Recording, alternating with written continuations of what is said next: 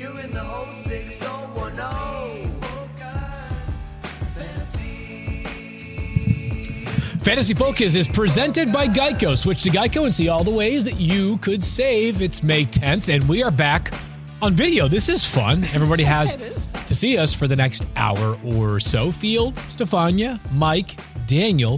For those of you that are hanging out on the YouTube stream or watching this on demand, make sure that you check it out live as much as possible because Kyle is in the YouTube chat right now interacting with those that want to be a part of the show, which is great. Hello, Kyle. Hey, that's our man. There's Kyle Soppe, who is about, I don't know, can't do it, eight no feet one from us, but he is about, yeah, a wall uh, blocking us. Uh, but we are going to be talking about a lot of stuff today. Uh, we have a bit of housekeeping that we'll get to in just a moment. We're going to be discussing breakout players for 2023. Mike and I wrote an article that came out just after the draft discussing 10 players that profiled as potential breakouts. Mm-hmm. And then we're going to do something that I think is going to be very fun.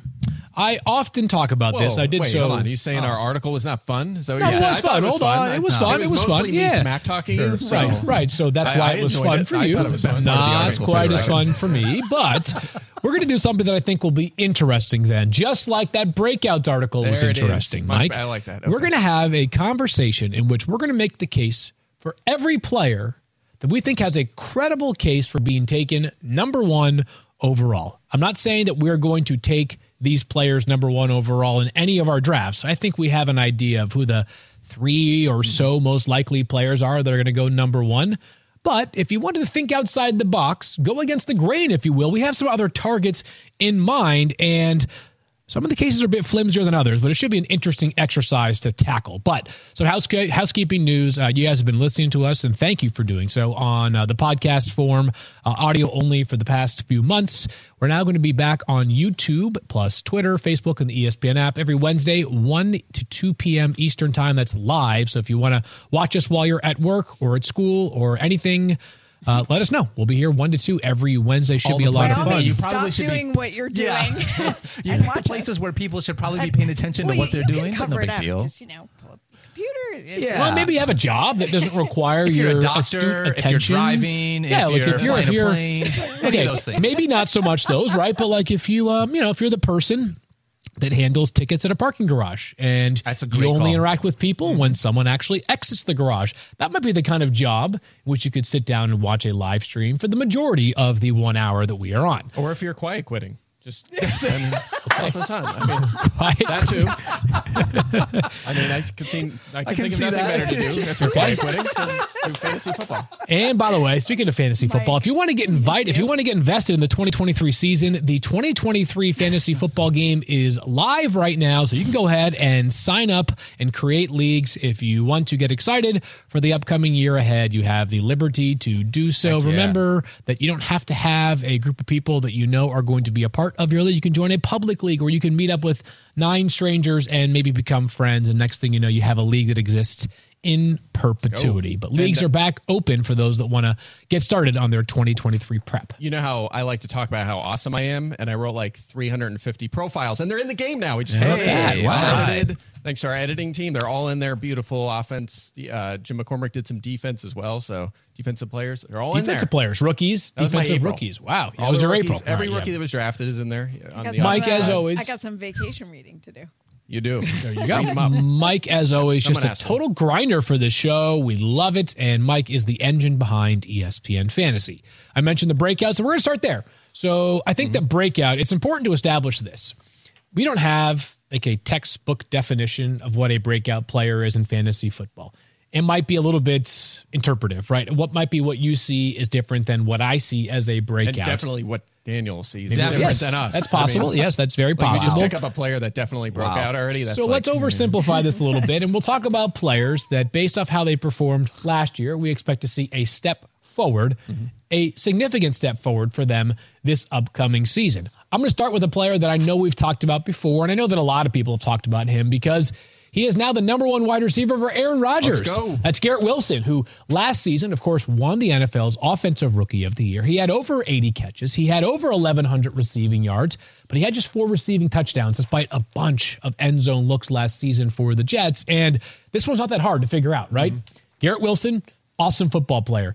Should be getting better with each year that goes by at this stage of his career, right? Who did he and have under center last year? most importantly, Daniel, he had the worst quarterback room in the NFL last season, a smorgasbord that included Zach Wilson and Mike White and Joe Flacco. And while White and Flacco did put up numbers, it was never consistent quarterback play from the Jets. And obviously, Zach Wilson, there's a reason why the Jets have now traded for Aaron Rodgers. So the upgrade from those three guys to whatever version of Aaron Rodgers we get is definitely a upgrade for Garrett Wilson, a star player. You don't have to overthink this one that much. Garrett Wilson, my first pick amongst the breakouts. You also have a wide receiver in mind, Daniel. Yeah, I do. So when this idea came forward to me, Presley was like, "Hey, Mike and Field wrote this article. They basically took all the good players, so we need you to come up with two guys." Yeah. So Just pick guys that already broke out. And So here's the we're thing, based on what Field just said, guys that didn't do well last year that I expect to break out this year, Calvin Ridley did not have any fantasy points last year. I just want to say this. Hmm. Calvin Ridley, right? We all know he's broken out. No joke, like you know, all jokes aside, he's been phenomenal. We've watched him be phenomenal in this league. But he basically hasn't played football in a year and a half. I mean, actually more than that. He only Yeah. played 5 games uh, in 2021. So You've got a, a long chunk of time where you haven't seen Calvin Ridley be the Calvin Ridley that we knew that final year in 2020 with the Atlanta Falcons, where he had 90 catches, 1,374 yards, and nine touchdowns. Just memorize those numbers. That's I, impressive. I've been practicing. Thirteen seventy four, not five. So that was No, impressive. that is impressive. Well Well. I've been watching Suit over here try to get smarter, so I'm trying to be able to keep that in mind. Got you. Uh, and so with all that, like I, I look at this guy, right? This is a good passing offense, top 10 in completion percentage, top 10 in passing yards. Like they were in a spot where I see Calvin Ridley.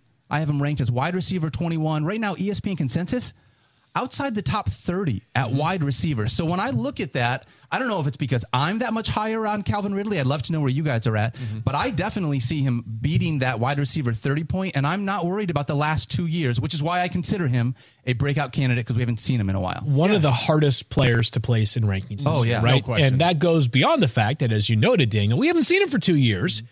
If you were to enter this past off season and the Jaguars had not previously traded for Calvin Ridley, would you have said wide receiver was a need at all? No. I Pretty mean, much Kirk no, Zay right? Jones were pretty good You had. Christian some Kirk, you had there, Zay yeah. Jones. I know that Marvin Jones obviously returned to the Lions, but for the most part, you felt pretty good about where their group of pass catchers was. You factor in Evan Engram, and you'd say to yourself, like, no, like I think that probably like attacking the defense is maybe where Jacksonville's going to want to end up going, mm-hmm. maybe addressing the offensive line a little bit, which they did in the first round of the NFL draft with Anton Harrison. Wide receiver would not have been near the top of the needs for the Jaguars. Now, they had also gotten Calvin Ridley for what could end up being a significant discount. He's got to actually play, and there's a reason why the trade with Atlanta included a conditional pick because it's all dependent upon how available Calvin Ridley is and if he signs a new deal with the uh, Jaguars uh, to keep him beyond this upcoming season.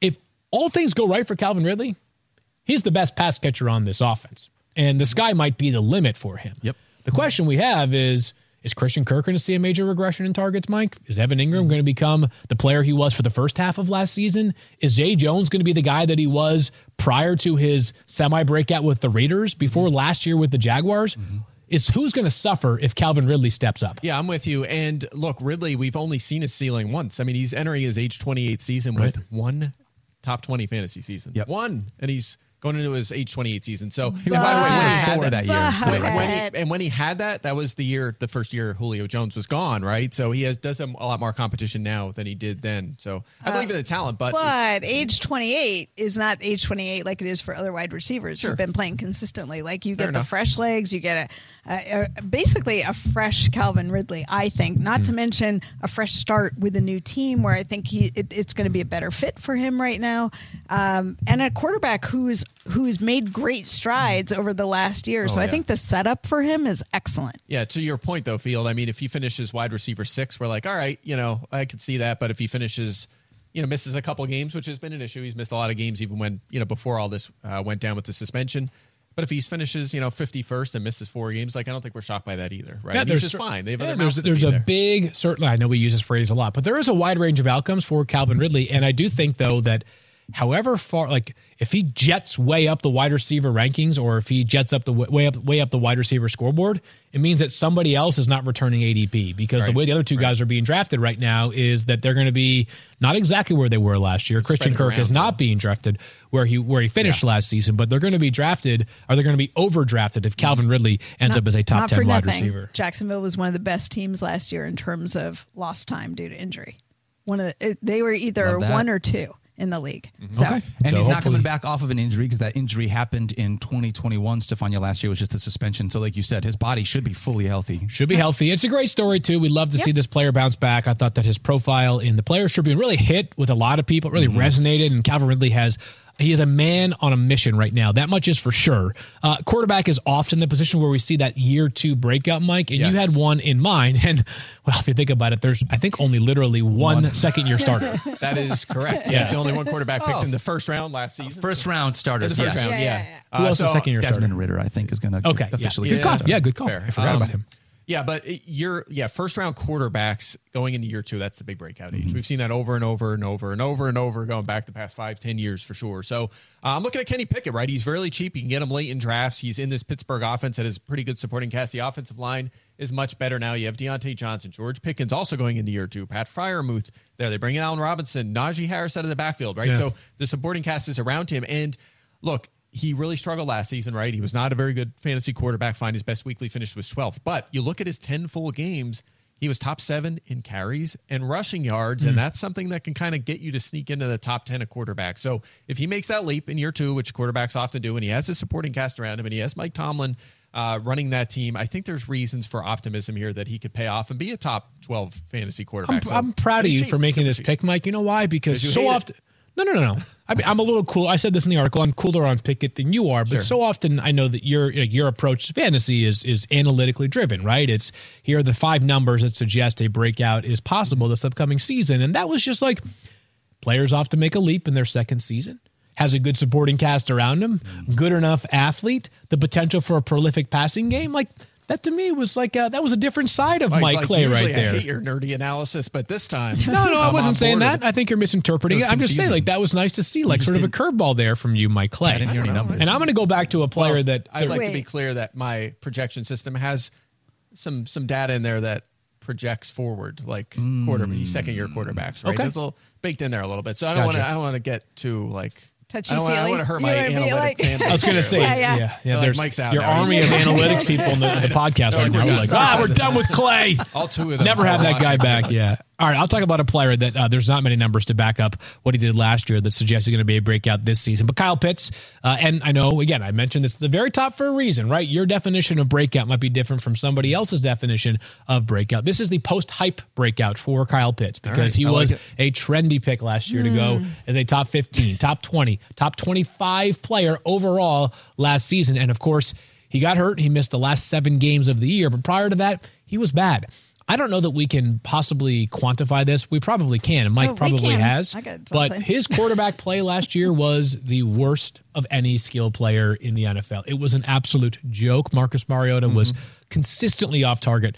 Maybe the second worst because I already used worst on Garrett Wilson when describing Yeah. the Jets quarterback room. But basically, it was one of the worst quarterback rooms in the entire NFL. Marcus Mariota does some things well. He is a fantastic athlete. He's played and started a lot of games. His off target percentage last year was unacceptable. Multiply that by the fact that this team ran the football at a higher percentage of plays than anybody else in the NFL last year, and it was almost a setup for failure for Kyle Pitts. Now, if you're asking, are they really going to throw the football a whole bunch more this year?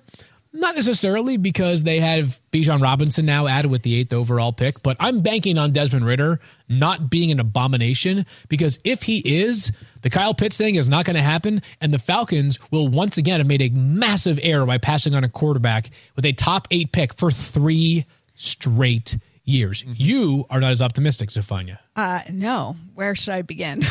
Oh, I mean, I, I'm not as optimistic because of what we saw in terms of how they ran the offense in Atlanta. Like they were not interested in throwing to Kyle Pitts. When they did, there may have been a high off target percentage, but they were interested in throwing to their running backs, which is why we love Bijan Robinson. We'll talk about that later. But I don't think uh, I I haven't seen enough to suggest that this offense is going to change dramatically enough to make me really excited about what Kyle Pitts will do. Then there's the health issue. Yeah, I, I think everybody just assumes it is going to be fine because he went away with an MCL injury and he had surgery. It already tells me it's a little bit more complicated um, just because he had to have a surgical procedure. It's not t- necessarily the norm with an MCL, certain kinds, yes, but and then it's been awfully quiet awfully quiet. And then the first move they made in free agency, and it was pretty early, was to go get Jonnu Smith. And you can say that's because they want depth. And they might say it's because they want depth or they want different options for how they run their offense. But to me, they need somebody to be there in camp to practice at the tight end position. And what if Kyle Pitts isn't ready? Maybe he will be. There's still a lot of time to unfold. We're only in May but I do have some genuine concerns. Also, if you look at his yard, it was he was averaging 60 yards. Uh, I think I got I got this from um, Thirsty Kyle, 60 yards a game to 30 yards a game from year one to year two. So I have a hard time seeing him go back. I, I just don't. I mean, he's year. 22.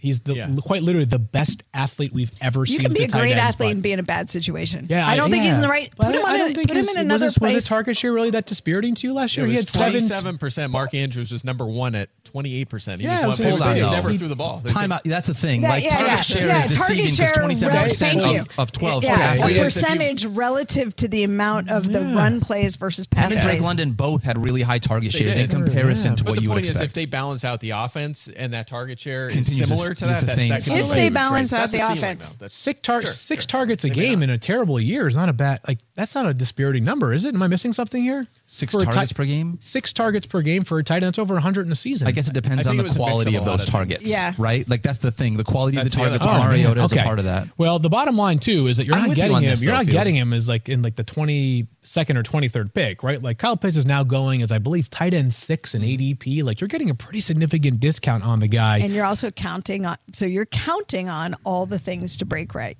and i'm just saying like we we'll have this conversation in august obviously it's may Yeah. Yeah. but i am not uh, Health not as optimistic yeah. I can't speak to aside, this though, I agree part. on the post-hype nature of this. Uh, Yeah. You know, just the- I don't know. I'm going to bank on the athletic traits here. Like just, I mean, freaky. I mean, quite literally. I mean, something about those Florida skill players in recent years in the draft. Obviously, this past year or this past draft, Anthony Richardson has kind of reset the bar for quarterback athleticism. But Kyle Pitts is the bar for tight end athleticism, but not far behind him, Mike. A sneaky one in Tennessee go. who people What's a fun don't, they probably don't know the name that much. But if you play fantasy football, you're familiar with how he played down the stretch last season. Yeah, how about this? Chig Okonkwo from week nine on, right? So we're talking about half the season last year. Okay. Yeah. He was only playing about 37% of the pass plays, not the snaps, just the pass plays, 37% of the time from week nine on. He was fifth at tight end and receiving yards. Wow. He was a lot more productive than I think people realize. The target share wasn't huge, but it was 13%. That's enough to get you into the tight end one conversation. But the efficiency was outstanding. When they threw the ball to him, he was terrific. Top two in yards per target, yards per catch, receiving yards after the catch. Austin Hooper's gone. They did not aggressively replace him. Yeah. Okonkwo, and there was a recent quote of him saying, "I expect to be the number one." Right. So this is a this is a, a guy with a lot of potential. Two guys drove to work. Neither guy wore a seatbelt. One guy got a ticket. One guy didn't. The same two guys drove home. One guy wore a seatbelt. One guy didn't. One guy made it home. The guy not wearing his seatbelt didn't. Don't risk it. Click it or ticket. Paid for by NHTSA. This podcast is proud to be supported by Jets Pizza, the number one pick in Detroit style pizza. Why? It's simple. Jets is better with the thickest, crispiest, cheesiest Detroit style pizza in the country. There's no competition. Right now, get $5 off any eight corner pizza with code 8SAVE. That's number 8 S A V E. Go to jetspizza.com to learn more and find a location near you. Again, try Jet's signature eight corner pizza and get $5 off with code 8SAVE. That's number 8 S A V E. Jet's Pizza, better because it has to be. And by the way, I'm told the Titans love the tight ends in this offense. I mean, have you've seen them the last few years, they always target that position. Yeah. Oftentimes it's spread out, but if he's the clear guy And Trevon Wesco is their number two, who's more like a fullback, H back, like you know, He's an versatile guy. extra offensive lineman, Exactly. yeah. Like Yeah. Okonkwo is set up for a big season, and they got to throw it somewhere. Treylon They- Burks is their number one receiver, and they- then it's Nick Westbrook and That's a lot exactly of Kyle the thing. There's not a huge uh, level of competition, you know, with their top receivers that have departed recently. Remember back in the old Delanie Walker days, and it was like the tight ends in Tennessee were really Jonnu valuable. Smith, his last year yeah. down there. Yeah. All right, let's go to another tight end here, Daniel. A lot of tight ends in the breakout section. You have one that you added to the list today, and that is Juwan Johnson. from the Saints. Did I remind you guys that you guys took all the good players before I was able to pick somebody? Hey, So- Juwan Johnson's mom might be watching. You know what? And I'm actually, I, I want to be excited about Juwan Johnson. I'm thinking about Derek Carr coming over to this offense, right? Since, since uh, we had Darren Waller join the Raiders under Derek Carr, he was tight end two in targets per game since 2020, right? So Derek Carr knows how to throw to the position. He knows how to utilize that position. Hmm. Juwan Johnson had seven touchdowns last year. Obviously, pretty low numbers, pretty low usage across the board when you look at who he is. Inconsistent, yeah. He's also tight end 18, I think, right now, when we look at our, our tight end. So he costs you nothing. He's literally free. And the idea of hmm. is this an offense with a quarterback that knows, knows how to utilize this position? Where you can maybe find a little bit more value than where he's currently either being drafted ADP mm-hmm. or his ranking. And I, I just see him as a spot where he could outperform a little bit of that. I don't know if breakout is a full, like, Yeah. you know, he's not going to be a top 10 guy, but can he break out to be a, a usable fantasy piece on a week in and week out basis?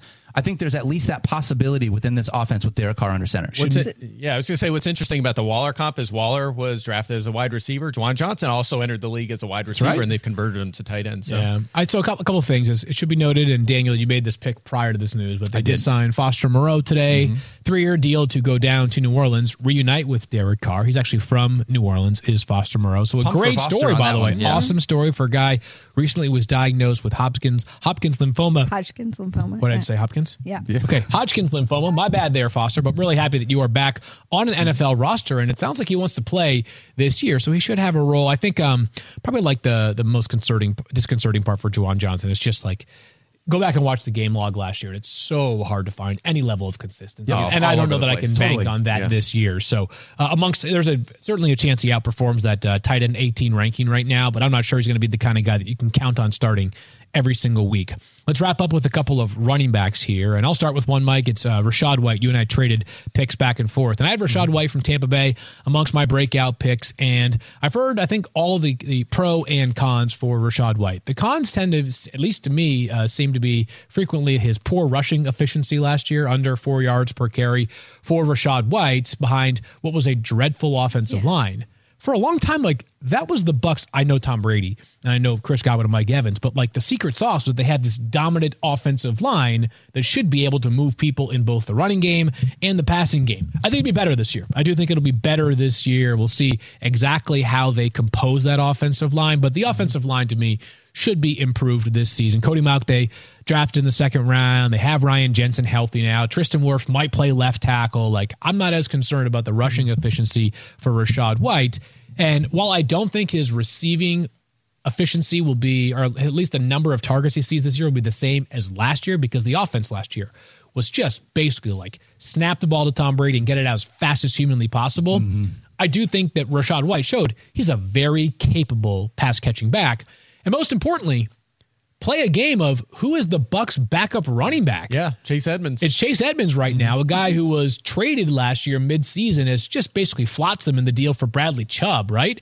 Moreover, I saw people, and uh, I, I know our guy Jackson, one of our producers here, will tell you about Sean Tucker, the undrafted free agent in Syracuse. And I've seen some tweets that have noted the fact that he got a certain amount of guaranteed money as an undrafted free agent, right? Like, Yeah. if he was that much of a priority for Tampa Bay, they probably would have used a late round pick on him. So the backfield depth chart has sized up nicely for Rachaad White. I do want to ask you about that because you're sort of like the insider guy for us. When I look at like post draft undrafted free agents and teams are like, oh, we're going to give you $100,000 guaranteed. How much do I read into that money, understanding that like we often talk about follow the money? Is that the same kind of thing with UDFAs? Pretty much not. I mean, Okay. basically, the you're only allowed to guarantee a certain amount of money to an undrafted free agent, and typically the undrafted free agents that get the most amount of money, it's almost like you're buying their practice squad season from them. Because if you waive them and then sign them to your practice squad, the amount that they make is going to equal out over the course of the year to about what that maximum guarantee often is. So when you see guys, it tends it's like he's going to have a, a two hundred and twenty two thousand dollar salary guarantee. It's like practice squad money mm-hmm. plus a little bit extra maybe. to but make sure I wouldn't read him. too much into it. Okay. Again, I would have read more into it if he was a six round pick for Tampa Bay. Right. Instead, he was an undrafted free agent. He was a really good player at Syracuse and certainly could make the roster, but he had some medical stuff that he was working through during the pre draft process, which is why he didn't have his pro day until like a week before the NFL draft. So I'm tempering expectations there. Just feels like a really good role right now for Rachaad White, even though this offense is extremely unpredictable, Mike. Not the case in Kansas City because you know they're going to be good. Yeah, we do know they're going to be good. And uh, Isaiah Pacheco, speaking of guys who were, you know, Yep.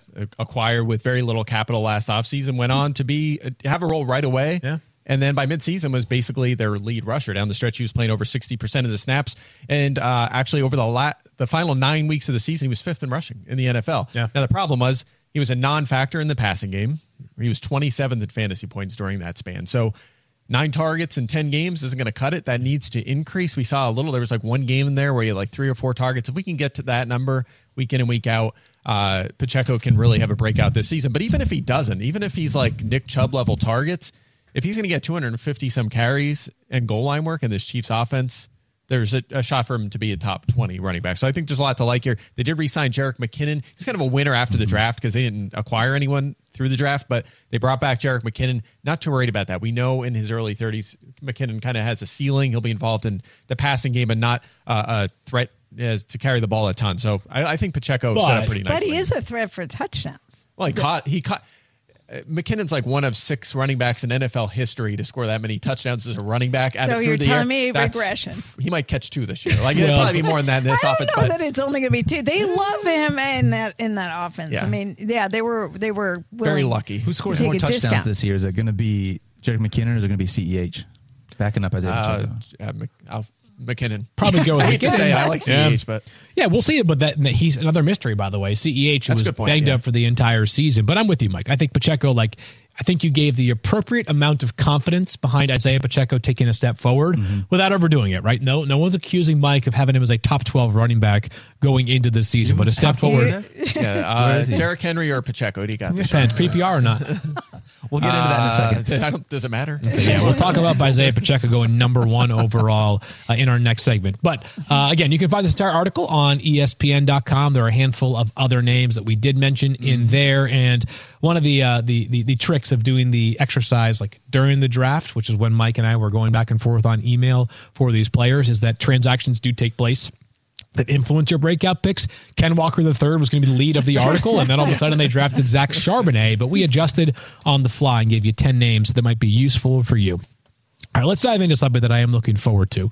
And this is I don't know. I don't. I can't recall when uh, this idea came up as a potential segment, but I, I have remarked on this that I often am asked who is the player that you want to draft number one overall in fantasy this upcoming season. It's the question that I get asked more than any other during the NFL offseason. And I get it, right? The first pick can be very consequential. And if you miss on it, it's not ideal. But I've also realized over the years of analyzing fantasy football that there can be players that have a legitimate case to be the number one overall pick, and you don't have to go with consensus. So, our idea here was to list every player that we could think of that had a credible case of going number one.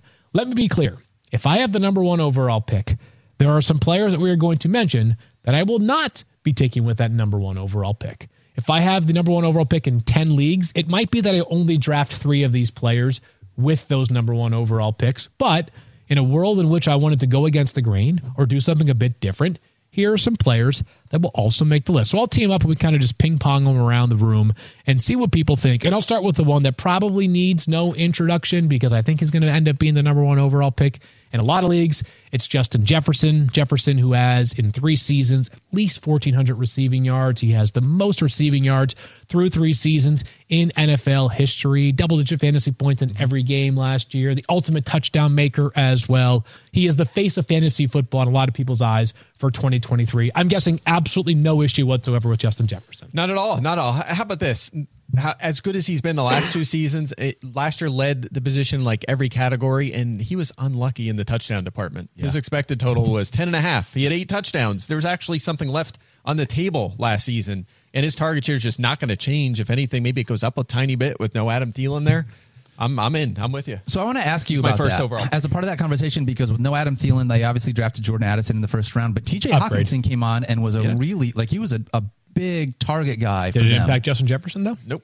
So that's my question. You don't feel like any there's no confusion or, or worry about that with all of because they like the other pass catchers that they have too. Yeah, uh, and Jefferson, like this offense has been so good. The last three seasons, they're sixth in touchdowns. Actually, I think they're fifth in touchdowns. They're sixth since Kirk Cousins got there. So they score A bunch. Like they find the end zone a lot. And again, there's more. Like even if his targets went down by ten, it, he could end. You know, if he gets a little luck in the touchdown department, he could have twelve or thirteen. But the volume he sees, Sure.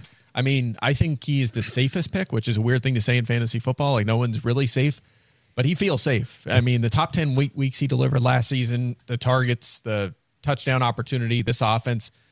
There's just so much to love here. I just feel great about plugging him in there, taking your 20, 25 points a week, and going from there. There was a little bit of a lull last year for Justin Jefferson, but the apex for Justin Jefferson is a league winner, and it can happen any Sunday that he plays. Of course, yeah. Next up, at least in my book, will be Austin Ekeler, who had 107 catches last year for the Chargers.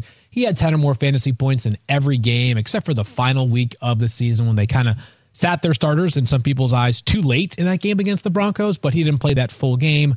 Over the past two seasons, he has 38 touchdowns. How many he does is, second place have? I'm going to guess 25. Close, 26, yeah. Who's Why? that? I don't Travis know Kelce? second. I don't know who's second. That's a good guess. Or a good me, question. um, All I know is he has 12 more Probably than Jarek second McKinnon. Yeah, Jerick McKinnon probably. Um, it's not him, but yeah. No, it's a 38 touchdowns gap. over the past two years. And that's obviously like it's as Michael tell us, it's not easy to go for 18 or 20 in back to back seasons. But even if that number is cut in half, right? If that number is cut in half to nine, it's still a very serviceable total. I'd say if there is a concern for Austin Ekeler, I'm ignoring the trade request for right now because if it hasn't happened now, I'm not entirely sure that it's going to happen at any point. If there is like just a pinch of nervousness that I have surrounding Austin Ekeler, it will be the coordinator coordinator. change Yep. and That's Kellen Moore, very aggressive exactly. play caller Yep. versus uh, where they were the past couple of years with Joe Lombardi, very conservative.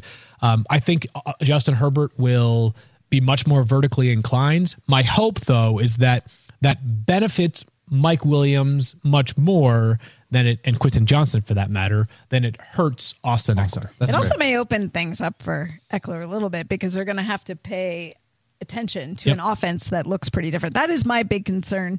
Um, it's not really a concern because I think it's going to benefit the Chargers overall in terms of what their offense looks like. But with Kellen Moore coming in, I think you're going to get a more creative vertical offense. And I wonder how that impacts what we see in terms of the number of touches for Austin Ekeler. So just the opportunity from a fantasy standpoint. even if he comes back down a little bit from where he was last year, still so much upside for Austin Ekeler. That receiving ability cannot be mm-hmm. ignored. We're two for two in terms of no real argument here, right? No, it could go either way. Some Now- people just, I'm look, you just want a running back and you're committed value. To that in the first round with an early pick, you, Ekeler would be my pick if you had to go with a running back. And by the way, yeah, that if you want to talk about durability when it comes to running backs, he's one of the best. I mean, he's had a couple little dings here and there, which is going to come with that position. But if you want to be inspired, go watch some Austin Ekeler training videos, his reels on Instagram. There's nobody who works harder in the off season. I'm pretty pretty certain that it's you're going to be hard pressed to find.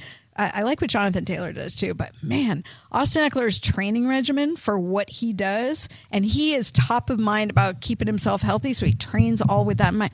It's phenomenal, and uh, it, kind of i- if you're looking no running backs, like it's the most vulnerable position, so it's always hard to spend that draft capital in your fantasy league on running back. You're yeah. always worried about it, and you can't uh, basically erase every kind of injury that you could have. Mm-hmm. But if there's anybody who prepares himself the best possible way, it's that guy. Mm. All right, next up is Christian McCaffrey, who mm. for several years there was the player that was often going number one overall without a whole lot of argument or debate. And he bounced back in a major way last year, got traded midseason, went to an offense with way more running backs than Carolina had. And continued to crush it in San Francisco. The receiving upside is so significant 85 catches last year for Christian McCaffrey. And I, I I feel like we always think about Christian McCaffrey mostly for the receiving ability, but check this number out he has 60 touchdowns in 75 career games. Do the Unreal. math there, right? That's 0.8 touchdowns per game in his career, which is now into, I believe this is his seventh season upcoming for Christian McCaffrey. So a guy that, or maybe sixth season, but still been playing for a long time. And yes, he got hurt during that two year stretch that really impacted his perception in terms of fantasy football. But I know um, there's a lot of reason to believe in him. I think the strongest counterpoint, Mike, is not injury because I think we have been proven time and again that injuries are often very fluky.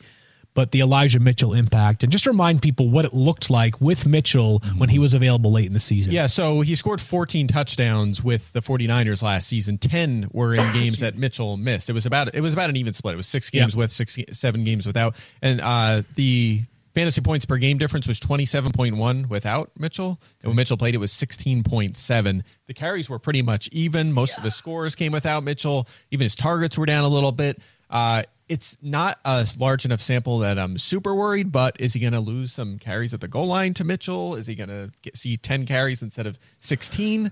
I think Th- there's there- there's a couple things there. Number one, at the time, so Mitchell, just to reset, Mitchell was hurt when McCaffrey arrived. Yes. and so the, obviously uh, when and then Mitchell came back, and they didn't.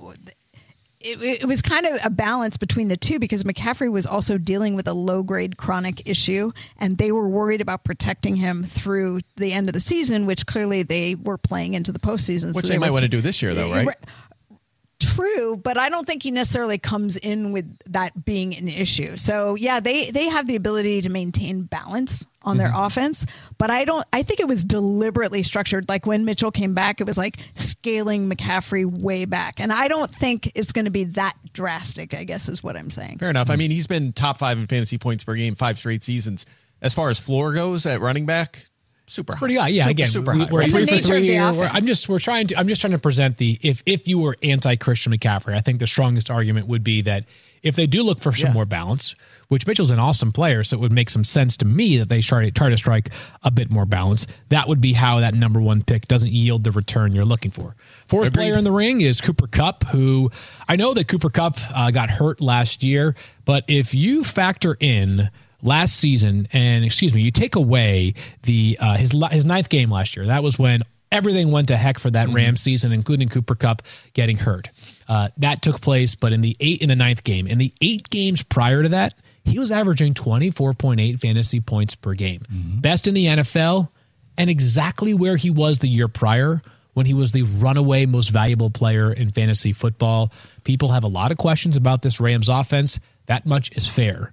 Go look at the competition for targets beyond Cooper Kupp in LA. It is a very unfamiliar group of players that are going to be catching passes from Matthew Stafford. It feels like by far the best bet to see 10 targets in a game mm-hmm. every single Sunday at, this season. at least. I, I he was on pace for basically 200 targets last year by the time that he got hurt. Mm-hmm. He had 98 targets through the first nine games. Mind you, he got hurt in that ninth game. So it's unreal what he's able to do. Do you have any? I don't have any fear, but Mike, I want to know. Do you have any fear about how bad the rest of this offense is when it feels like, hey man, we just got to stop one guy, and they weren't able to do that last year. Are They they, able to do keep that. doing that over and over? Eventually, don't teams figure this out? They've No. never been able to do that, Yeah. right? They just have during the Super Bowl happened. run, it never happened. The My- Super Bowl run, it was like, what, what do we do? Double team? That didn't Yeah. work. It didn't I work. think Yeah. the biggest He plays in the concern, slot, the biggest concern I think is that their roster is really bad and maybe things just fall apart and it's just over. And if he's not hundred percent, maybe they they rest or they Totally. make a change That, of like in weeks like 14 and on, all of a sudden it's like, you know, I don't even know who their backup It happens all quarterback the is. time. Oh, I guess, yeah. Yeah, it's, it's, uh, Stetson it's- Bennett, Stetson Stetson Bennett now, Bennett, who yeah, yeah. Uh, all of a sudden he takes over and he's a starter. But, but, uh, but in terms of five like nine, and it looks bad, Yeah. right? Yeah. Like that's It might be worse than that, the way the roster looks now. But uh, here's the thing: if he, if you knew, like, okay, maybe he was, look, he's like 30 now, right? He's getting to that point where he, maybe there's a little bit of a drop off. But if you knew he was going to play 17 games this season, he has a really good case to be the first overall pick in the draft and certainly the number one receiver. I mean, Yep. think about this. Think about how good we were just talking about Justin Jefferson, right? Yep. We're going to talk about some other great receivers in fantasy. Over the last two seasons, Cooper Kupp is averaging four more fantasy points per game than any other wide receiver, including Justin Jefferson. Yeah. I mean, think about how dominant he has been. So there, it's just those underlying concerns that knocks him down, and he has missed a lot of time with injuries as well. But absolutely, I mean, if you see our projections in the game, he's right there with Jefferson. yeah, the game that he got hurt close. snapped a streak of, of, of 10 or more fantasy points for Cooper Kupp that went back something like 28 games or some ridiculous figure for Cooper Mm-hmm. Oh, yeah. Kupp. So in money a in game bank, that is yeah. very unpredictable, Cooper Kupp is the definition of reliable. Mm-hmm. Next up, Ja'Marr Chase, who, again, Ja'Marr Chase, I don't think we need to overthink this one all that much. He had 10 or more fantasy points in every game he played last season. Uh, two years ago, when he was a rookie, we were talking about the brilliance of Justin Jefferson a little bit earlier on. The only player with more receiving yards as a rookie in the modern era of the NFL than Justin Jefferson is Ja'Marr Chase. 1,455 receiving yards. I, I don't know that Ja'Marr Chase will go number one overall in a bunch of drafts, but there certainly is a pathway to him being that number one wide receiver and being the best player amongst non quarterbacks. I suppose the drawback or the, the, the, the nitpicking points against Ja'Marr Chase is that if you look at the wide receivers that we've talked about so far, he is the one that plays with the best supporting cast amongst other wideouts. Like there can be a T. Higgin week, there can be a couple of Tyler Boyd weeks here or there. They could also run the football into oblivion in a given week behind what should be a better offensive line and a capable running back in Joe Mixon. Yeah, super pass, second pass heaviest offense in the NFL last season. That's good, and I don't think that's going to change. I think that'll sustain itself. But what uh, the thing that makes me feel good about his ceiling to potentially be worth the number one pick is that we finally saw that separation from Tee Higgins down the stretch last season, right? Where it was like his first year was kind of a wash in terms of targets. Last year, once he came back and once Higgins was healthy and they were on the field together, you started to see that it was the chase show, Yep. especially late in the season. He kind of asserted his dominance in that department. So that's a really good sign. It makes me feel good about Chase that he continues that progression. Didn't just level off as like an okay wide receiver one, but like a guy that 30% target share, double digit touchdowns, it can be that elite guy. Get this in weeks one through seven, his line was 47 for 605 and six touchdowns. If you projected, remember he got hurt. He had mm-hmm. the Hip hip, injury, injury, that, mm-hmm. that cost him a lot of time. If you projected that out, he was on pace for 114, 1469, 15 touchdowns, would have put him in second place behind Justin Jefferson and ahead of Tyreek Hill. So had he stayed healthy, which of course, you know, that's that could be anybody in it, right? Mm-hmm. This year could be Justin Jefferson's year for having an injury history, but Ja'Marr Chase, pace wise, was destined to be the number two wide receiver, despite having competition for pass catching. And Mike, you said that he this was the second pass heaviest offense in the NFL Yes. last year. So Ja'Marr Chase in the second pass heaviest offense in the NFL had 40% of his team's end zone targets. Being targeted in the not red zone, end zone target. What has Joe Burrow said about throw it? Remember his little thing about just throw the ball up and Throw it up to him- one, see what happens. Yeah, they, yeah. they don't use Tee Higgins near the goal line, which is surprising. He's 6'4. Like you would expect that. That hasn't happened. And Chase is still the guy down there. All right, Tyreek Hill is the next up. So we are five for five right now in players that we feel uh, there's not much argument over. Tyreek Hill is next up, and Tyreek Hill last season had over 1,700 receiving yards. I wanted to pull up a stat from our buddy Kyle Dvorchak over at uh, NBC Sports Edge, and he noted that in 13 games played last year for Tyreek Hill with Tua, 21.42 fantasy points per game and nine receiving touchdowns. For the ones who get it done, Grainger offers high quality supplies and solutions for every industry, as well as access to product specialists who have the knowledge and experience to answer your toughest questions. Plus, their commitment to being your safety partner can help you keep your facilities safe and your people safer. Call, clickgrainger.com, or just stop by. Hey, it's Kaley Cuoco for Priceline. Ready to go to your happy place for a happy price? Well, why didn't you say so? Just download the Priceline app right now and save up to 60% on hotels. So, whether it's Cousin Kevin's Kazoo concert in Kansas City, go Kevin, or Becky's Bachelorette Bash in Bermuda, you never have to miss a trip ever again. So, download the Priceline app today. Your savings are waiting. Go to your happy place for a happy price. Go to your happy price, Priceline. In the other games without Tua, that number dropped from 21.42 fantasy points per game to 15.67 points per game hmm. because he had zero touchdowns.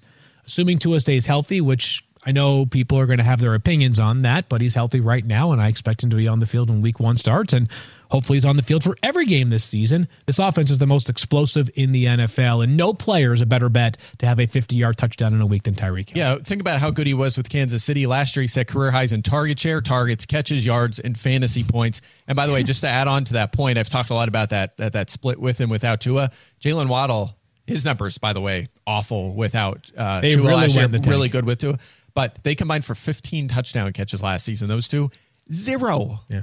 zero. Were with with Tua out of the lineup. They Amazing. scored all of them. Yeah. So- Tyreek had one rushing touchdown when when Tua was out. That's it. All right, so we'll rip through a couple more here. Davante Adams is next up, and I want to establish the baseline for Davante Adams over the past five seasons, one of which included him playing just 12 of 16 games. Over the past five seasons, he has 106 catches, 1,365 receiving yards, and 12.2 touchdowns per year. That's the average over the past five years. This guy is going to absolutely vacuum up targets because he always does. Doesn't matter who the quarterback is. I know he had a rapport with with Derek Carr. He'll have a rapport with Jimmy Garoppolo by about tomorrow, whenever the first time they have the chance to work out together in an official capacity. A hundred catches last year. He's one of the best touchdown makers in all of the NFL. They play in a highly competitive division. They're going to have to throw the football a ton this year again in Las Vegas. Davante Adams could easily be wide receiver one. He has been before. It should surprise nobody if he gets there again. Yeah, more high percentage targets coming his way, more like the Aaron Rodgers years, Yep. right? The catches I think go up, touchdowns may go down a little bit, and uh, yard, yards per catch will go down, right? The, Last year was kind of a unique usage for him. It was more downfield work. Uh, with Aaron Rodgers, it was more in the intermediate area. I think we'll see more of that with uh, Jimmy G under center. All right, here is where things get interesting. Hold on. Can I say one thing real quick? Please Field? do. I'm Say so it. sorry. I meant to jump in before you did that. I think it's really interesting that our, our list, as we've talked about it, has basically been wide receiver, wide receiver, wide receiver, wide receiver, and two running backs. Yeah, we're not done yet. Though. If you look at the top 10 last year, the top 10 scoring players from last year in points per game, six of them were wide receivers, four of them were running backs, but two of those running backs had over 100 targets, which means you're really looking at eight pass catchers inside the top 10. Mm-hmm. This list is specifically loaded with pass catchers and guys that can catch the ball at the top for a reason. I don't think that's a mistake, the reason that we have it listed this way. So I know we're getting to the next territory, but for me, when I look at it, those passing game, that this is where it starts to get a little bit dicier because everyone else up until this point has a massive passing game role that I think leads them to a potential top 10 season. Mm-hmm. Well, I don't know that we're done with that. We're not done yet. That's right. And here's where it the gets next fun. guy, to me, Here's is really gets fun. interesting.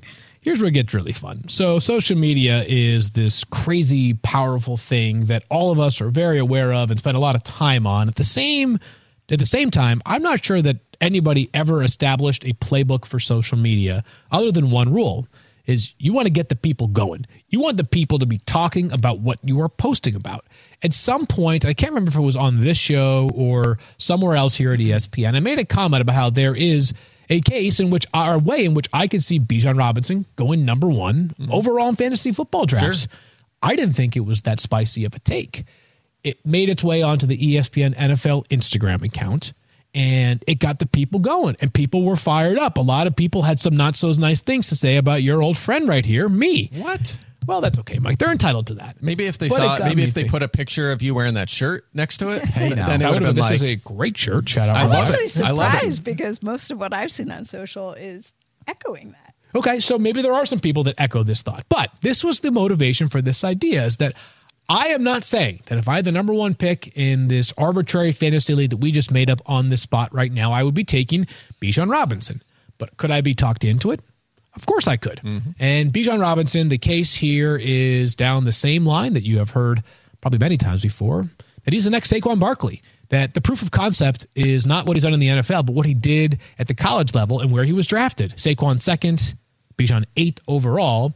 We talked earlier about how the Falcons just keep running the football all the time. Fifty-one percent of their called play last called plays last year were runs. That was the highest in the NFL. And we can debate the merits of using a first round pick in the real draft on a running back and whether it's a good team building philosophy or not. All I can tell you is that the fastest way to work against that pick is by not running the crap out of that player mm-hmm. from the moment you draft him. Bijan Robinson should should have 300 touches this year. Mm-hmm. 300. That's you do the math. That's not even 20 per game. The number could be closer to 350 if it were me making the decisions at the control panel of the Falcons offense. Very good runner, good offensive line, good enough pass catcher, very capable pass catcher was Bijan Robinson, even though he only had 19 catches last year. I know that number is not reflective of how capable he is. He could could lead the NFL in touches this year, lead the NFL in rushing touchdowns this year, and be the highest scoring running back in fantasy. Yeah, Najee Harris just led the NFL in touches two years ago as a first round running back. But, you know, I'll go further than Barkley. I mean, since 2012, six running backs have been drafted in the top 10. All of them were top 15. The worst one was actually Saquon Barkley in points per game, and he was barely used as a rusher that season. All the others were up there, and actually three of the six were top five in fantasy points per game as rookies, right? So the argument you see often is, and I picked him in our mock draft, and that was on. I picked Bijan in the middle of the first round in our mock draft, and that was on social media too. And I saw, and the argument's always the same. It's how could you draft a guy in the first round that's never played a game? Well, how how'd it go if you drafted all these Yeah. other guys Right. the la- over the last decade? It worked out pretty good. There's a reason they went in the top ten. It's because to Field's point, they're going to be feature backs right Well, away. they should be. Right, they should be. Yeah, and they, Oh, they are though. But they, you. they are. Right, I right. mean, no, I know. putting They him in- happen. you're The, the thin, yeah, sorry, go ahead. No, I was going to say you're putting him in an offense that runs the ball, so you know that he's going to be utilized that way. But also, Desmond Ridder, when he came in last year, had a higher target for target share to, or was targeting the running backs more frequently than Marcus Mariota. So uh, about 10% more frequently, actually. And so Bijan Robinson, who's already described himself as an offensive weapon, that's what he came into the draft pointing out that he was not just a running back, he was an offensive weapon. I think that's why they brought him there. we saw that they they would do that with Cordarrelle 100%. Patterson. We saw that they would they would do that um, with oh god, now I can't think of his name. Tyler Uh, Allgeier. Oh, yeah, I mean, Allgeier. Caleb Huntley, Avery Williams, they were all getting targets Yeah. last Right, year. right, right, right. But Falcons offense scored 100 uh, scored averaged 159.9 rushing yards per game with Tyler Allgeier, Cordarrelle Patterson, and Marcus Mariota. Right. Now you add in Bijan Robinson, who led the FBS in the last two years in rushing touchdowns. He also has more forced missed tackles over the last three years. He also has more yards after first contact. He does. It's not like he just does one thing where he's like a, a bruiser that can get in the end zone. He's a special player. He can like the fact that you're missing tackles, you're He's forcing missed around. tackles. He does everything. So if they were able to do that last year, imagine with somebody that is actually as good as Bijan Robinson. And it's nothing against Tyler Allgeier or those guys. They're It's actually- just a totally different setup. The two most frequent counterpoints that I think you'll hear is one, what Mike has already mentioned. How can you draft a guy that hasn't done it before? Two, the Falcons over the past two years have drafted Kyle Pitts fourth overall and Drake London eighth overall, and not exactly maximized them through three combined seasons. Third time's the charm. Yeah, the stench of what the Falcons have done over the past two drafts is probably going to carry on to Bijan. So that to me is what I expect to hear most frequently, and that's fine. If that pushes Bijan down the boards just a little bit and helps my draft status, I'll feel very good about I it. have, I, I have, I I believe very much that what's going to happen. So Mike surprised me in that mock draft because I thought I was going to have a chance of getting him, and I had the tenth pick, Hmm. and Mike got him, and I was like, ah. I think by the time we're talking like right before the season, this kid's going in top three. Yeah, that's the thing. That was going to be my final point, which is let's be clear. If you want Bijan Robinson Yeah. and you're picking first overall, Yeah. you need to spend that pick on right. Bijan Yeah, you sure Robinson. it's the only chance Use you have. it He will not make it lose back to you. All right, let's keep going here to the only tight end that is anywhere close to this conversation. Mark Andrew. Oh, Juwan Johnson. It is not. What year is it? Yeah. It is Travis Kelce, of course, of the Kansas City Chiefs, who last year had 110 catches. But more importantly, if you just took away his position and you just threw him into the flex consideration, he'd be the eighth highest scoring player amongst flex considerations this past year. So he is right in the vicinity of elite wide receivers and elite running backs in terms of overall scoring. He rarely misses games, does Travis Kelce. He had at least 10 fantasy points in every game last year, again until week 18 when he had 9.8. So he really kind of screwed you in week 18 when he only had 9.8. But it's not just about the fact that you're getting a ton of points from Travis Kelce, is that you are getting a decided edge, the most robust edge that you can get in fantasy football at a position with Travis Kelce over the field. Even in a time in which you've got guys like Mark Andrews and George Kittle and Darren Waller and TJ Hockenson and some mm-hmm. really, really good tight ends. Last season, Travis Kelce averaged 5.2 points per game more than any other tight end. So even when you have the second best tight end in your league, whoever that is, or at least last year, you were still five plus points behind the minute you face Travis Kelce. Imagine if you're somebody who played the tight end carousel and one week you're starting Pat Freiermuth or something, and he gets you two for 17, and Kelce goes off for 10, 112 and a touchdown. It is about dominating the tight end position and not having to worry about a position that causes us to worry a whole bunch during the season. And we've had this stat. This is from Thirsty Kyle. He's given us to this in uh, podcast past. But the gap between Travis Kelce at tight end one to tight end two, which was TJ Hockenson, was 100.9 fantasy It's points. so ridiculous. 100.9. That It's so disparity is so huge. Just to satisfy your curiosity, because I know you guys are wondering, what's the next biggest gap, right? I think it's like in the it's 20s. quarterback, Yeah. and it's 21.9. 21 mm-hmm. versus absurd. 100. Like it, and that's the proof that it's not like just a couple big weeks. Right. It's consistently because you can't have that big of a differential. And the other thing is, we were just talking about offensive weapon. Travis Kelce is exactly that. So he and Patrick Mahomes. There's a great podcast that was uh, ESPN Daily where they they talked about this. How he and Mahomes, at- because Travis Kelce played quarterback before, just his understanding of the position, and they've developed this rapport, which is why Andy Reid lets them go totally off script and do things that are not like he doesn't even necessarily call up the play because they have that. You can't factor that in. It doesn't work in Mike's projections. Th- this is this thing hmm. that exists with them that it was why he's able to create plays, even though we talked about Cooper Kupp. They know it's coming. They still can't cover him. Same thing with Travis Kelce. I know, Mike, you're going to tell me there's no way this continues. I feel like he is going to be my Marshawn Lynch of tight ends until the wheels fall off. Mm-hmm. I am not going to give up on Travis Kelce. I'm going to believe he's going to do this until he's just not playing anymore. And we know he's playing. So Yeah, my point's actually probably going to go against yours because that was that is the question, right? Okay, he did that last year. He had 100 more points than the next guy, and usually when that happens, it comes back to earth, right? But if you look, Austin Ekeler. yeah, right. I, well, I was going to say, look, if you look at the state of the tight end position, I mean, Kelce's situation still looks just as rosy as last year. A lot of question marks, you know, still high scoring, uh, high scoring, pass heavy offense with wide receiver questions. It's all pretty much the same. Other guys you, behind him, you could argue, have more competition. Like Mark Andrews, suddenly you have more wide receivers there, and even T.J. Hockenson, they drafted a Quarterback wide question receiver. marks in San Francisco Exactly. I mean, you could argue that the gap and- is the same. I mean, eh, that's the that's the argument for him in the middle of the first round, and he's certainly justifiable. All right, last two here, and they are familiar names. Uh, one I think will actually spark some controversy. Derrick Henry. I don't think it's going to spark that much controversy. Henry, of course, in the final year of his contract with the Titans, over the last four seasons, this is just ridiculous. Twenty-two point seven carries per game for for Derrick Henry, and over those last four seasons, he's played in fifty-five games. He scored 56 rushing touchdowns. No player has a bigger workload than Derrick Henry. Daniel mentioned how in the top scorers amongst non quarterbacks last year, the common thread for them was catching passes.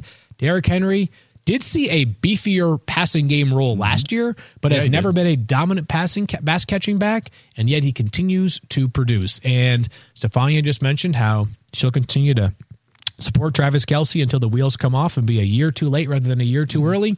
I'm in the same school of thought with Derrick Henry, Mike. Yeah, career highs in targets, catches, and receiving yards last year is big. Not only that, the efficiency was there, and suggest he he actually led all running backs in yards per target and yards per catch, which sugge- suggests, look, this worked. Let's keep doing it. Let's keep manufacturing touches for him. I don't expect that to change, and he might set another career high in targets this season. That wouldn't surprise me at all. So I'm with you. I mean, this guy, for a guy that hasn't had a lot of receiving work, to have the floor he's had, four straight top four finishes and points per game.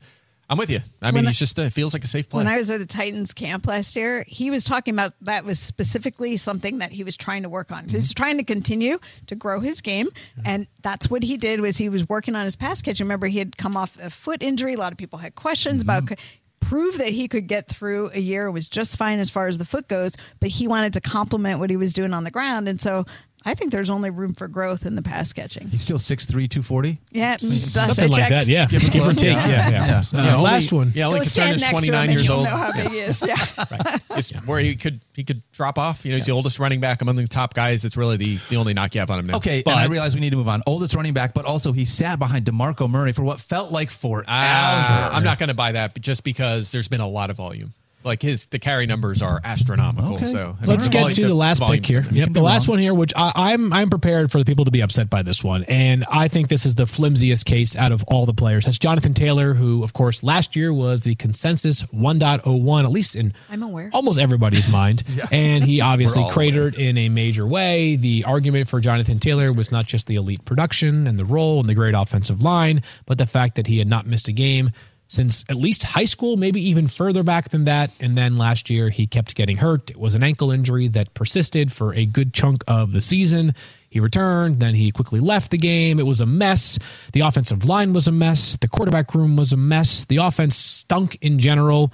A lot of those things seem to be heading in the right direction, though, this year. So if you are buying into Jonathan Taylor, the idea would be that you don't forget what happened in 2021. He is an incredible pass catcher. He's obviously a remarkable runner. Mm-hmm. And if you think that Anthony Richardson can give this offense a shot in the arm and immediately they'll look better with Shane Steichen now as their new head coach, then you can buy into it. But I think the biggest, I mean, there are a lot of arguments against Jonathan Taylor.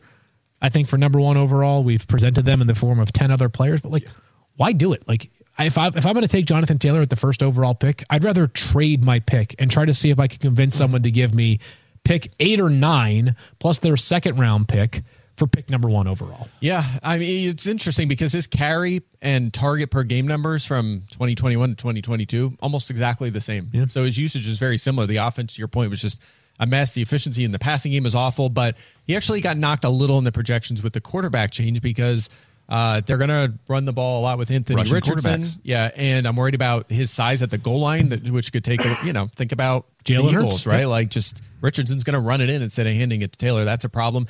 And also, uh, there's a tendency with quarterbacks that run a lot. Think about a Lamar Jackson or Jalen Hurts. You can go. Not goes on. and on. throw the ball. They do not throw the ball to the running back very Yes. often. They're more aggressive, and Richardson fits that bill. He's going to be pushing it downfield. So. Uh, Taylor could struggle in the target department as well. I'm a little worried about his ceiling as well, and, and I agree. I think that knocks him from the number one conversation. Are there examples of running backs that have been successful within an offense that is sort of built around a rushing quarterback? I think the farthest you'd have to go, are the most recent example that I can think of off the top of my mind, and maybe there there probably are examples uh, since then, but like the best one that comes to mind is probably Michael Turner with the Falcons when Michael Vick was at the mm-hmm. peak of his powers. That's a long But Michael Turner ago. was like one. Of, he was like baby Jerome Bettis, right Yeah. for a stretch Yeah. there. Like he was an absolute bruiser at like 250 pounds. and you weren't picking him first overall. No. Right. He was a really good player, but yeah. Yeah. no, it's it's it's not a problem. Like it's not a it's not a quarterback problem. It's a it's a fundamental system problem Right, for the running right. backs. It's why J.K. Dobbins is going to be a tricky player to rank for as mm-hmm. long as Agreed. he is a Good Raven. call. In Super of how- talented. yeah, exactly. I know how much mm-hmm. you love him and his skill and all that, Yeah, but it's just yeah. tough. Yep. Tough. You can average six yards per carry and be 19th in fantasy points. Yeah. appear in 17 games just because there's no passing game involvement and Jackson scoring And all the rushing touchdowns. Yeah, yeah. All right, so there you have it. That is a list of every player that we could come up with that we can make a case for as number one overall. If you have a different player, be feel feel free to join the YouTube chat uh, at any time during the show every Wednesday, one to two p.m. Eastern time, or tweet at us at Fantasy Focus. We're looking forward to a whole bunch more video over the next few months here before we get back into our regular season cadence. For Stephania and Mike and Daniel, I'm Field. We'll see you guys again next Wednesday. Did you just clap for us on the way out? Did I? Was that me? I think that was you. I can't believe we didn't get a Sam LaPorta reference in there. Or Saquon. We didn't talk about Saquon. You think we'll get heat for that? Ooh, yeah, we Yeah, will probably. yeah. There were enough lions in the I think podcast. Bijan Robinson is basically just the new version of Saquon, so yeah, I we're think good so. there. But yeah, we like the shiny.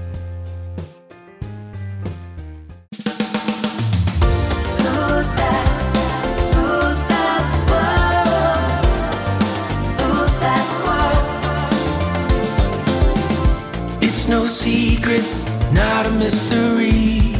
The one that we depend on for all our podcast needs. Graduate, full sell you, Alliance fan through and through. With the hippest beard, I'm telling you, he's dead.